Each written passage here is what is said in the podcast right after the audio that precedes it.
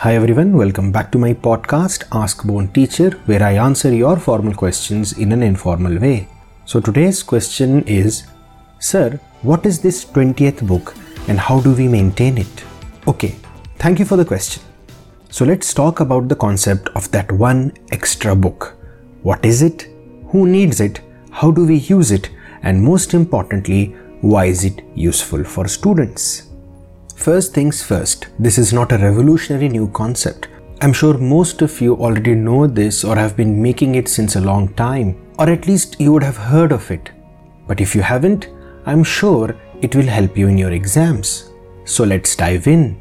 In my undergraduate days, whenever I was reading in the library or at home, my mind used to go into a lot of tangents. I'm sure most of you are familiar with these distracting thoughts thoughts that constantly keep us on our toes.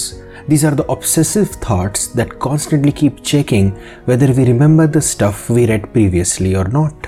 And every time I got these thoughts, I would have a small panic attack because I couldn't recall the information clearly.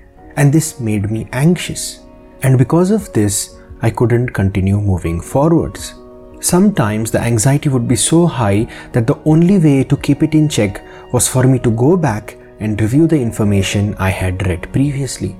And only then would I feel a little relaxed. So, only after opening the book to find that piece of information would I be able to reconcile myself ki theek I have not forgotten it. Now, some of you might have not come across this feeling. Maybe you are blessed. But I'm sure most of you know what I'm talking about.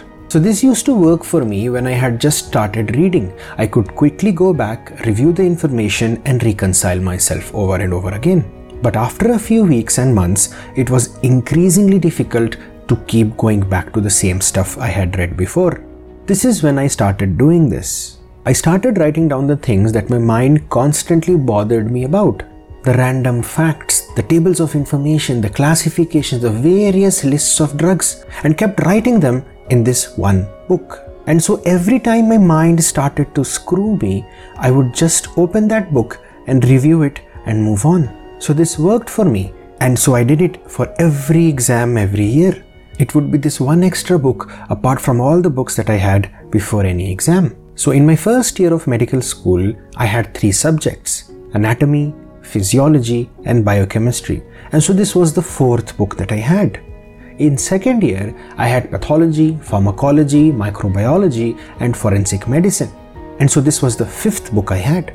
In my PG preparation days, I had to prepare for 19 subjects.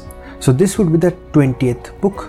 20th book because 19 plus 1, 19 subjects plus 1 extra book for this information, the 20th book. And finally, by God's grace, in my post grad, that is my MS Orthopedics days, I had four papers, so this was my fifth book. So now that we have established the background of how I used it, I'm sure most of you have something similar with you. It's just that you don't have a fancy name for it yet. Anyways, tell me in the comments what you use and what you call it. Moving on. Now that we know what this is, who are the people who need it? Well, anyone who has this problem I just discussed. But on a serious note, I think every student preparing for an exam which requires a certain amount of factual information at the tip of your fingers should have one such book. So you can be any student appearing for any exam. I think this will help you. Now, the second question is how should we start adding information to this book? My advice is don't start adding information to this book as soon as you start studying. Because in the early stages of your preparation, everything feels important and relevant. And if you keep adding everything, then it will just become this thick, useless book.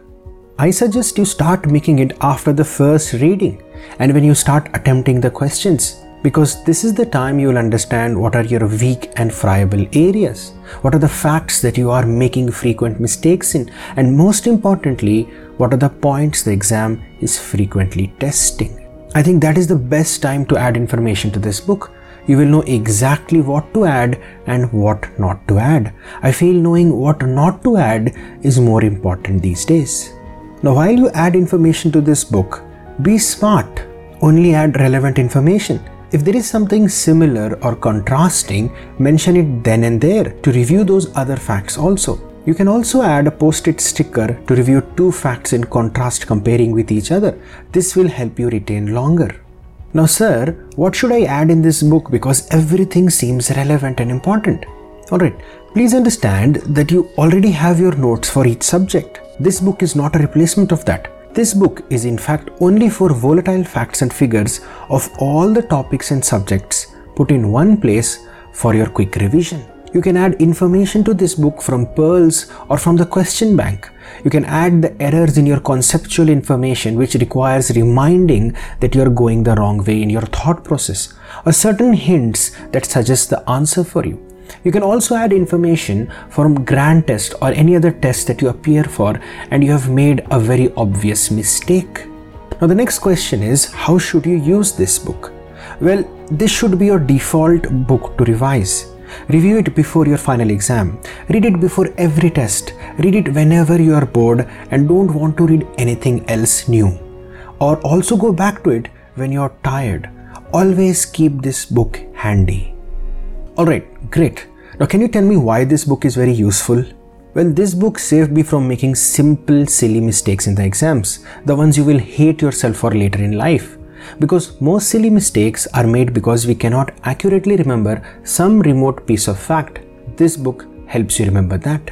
Now, for a few extra tips for obsessive stationery shoppers like myself, I used to have one long register with myself to do this. You can take multiple registers or notebooks and patch them up together and segregate the information you add in an organized way, like subject wise or system wise or paper or year wise. That way, indexing the information and searching becomes very easy. You can also use color coded stickers to label the compartments. Or you can also use something like a folder where you can add pages in the middle. You can use different colored pages for different categories. You can also make notes on iPad or PC or you can use screenshots. Although personally, I don't prefer screenshots I prefer a book because it is something physical and you can keep it next to your pillow. Trust me, it's a very strong sedative. Try reading it while you're lying down on the bed. Now, once you get into the habit of making this book, you will realize that all the things that used to scare you aren't scary anymore. I hope you have understood the things I focused on today. Comment below and tell me how you will try to implement this in your preparation. Alright, guys, keep things simple and stupid. Don't forget to follow me on Instagram and subscribe to my YouTube channel. Comment your question below. I will try to answer it in my next podcast.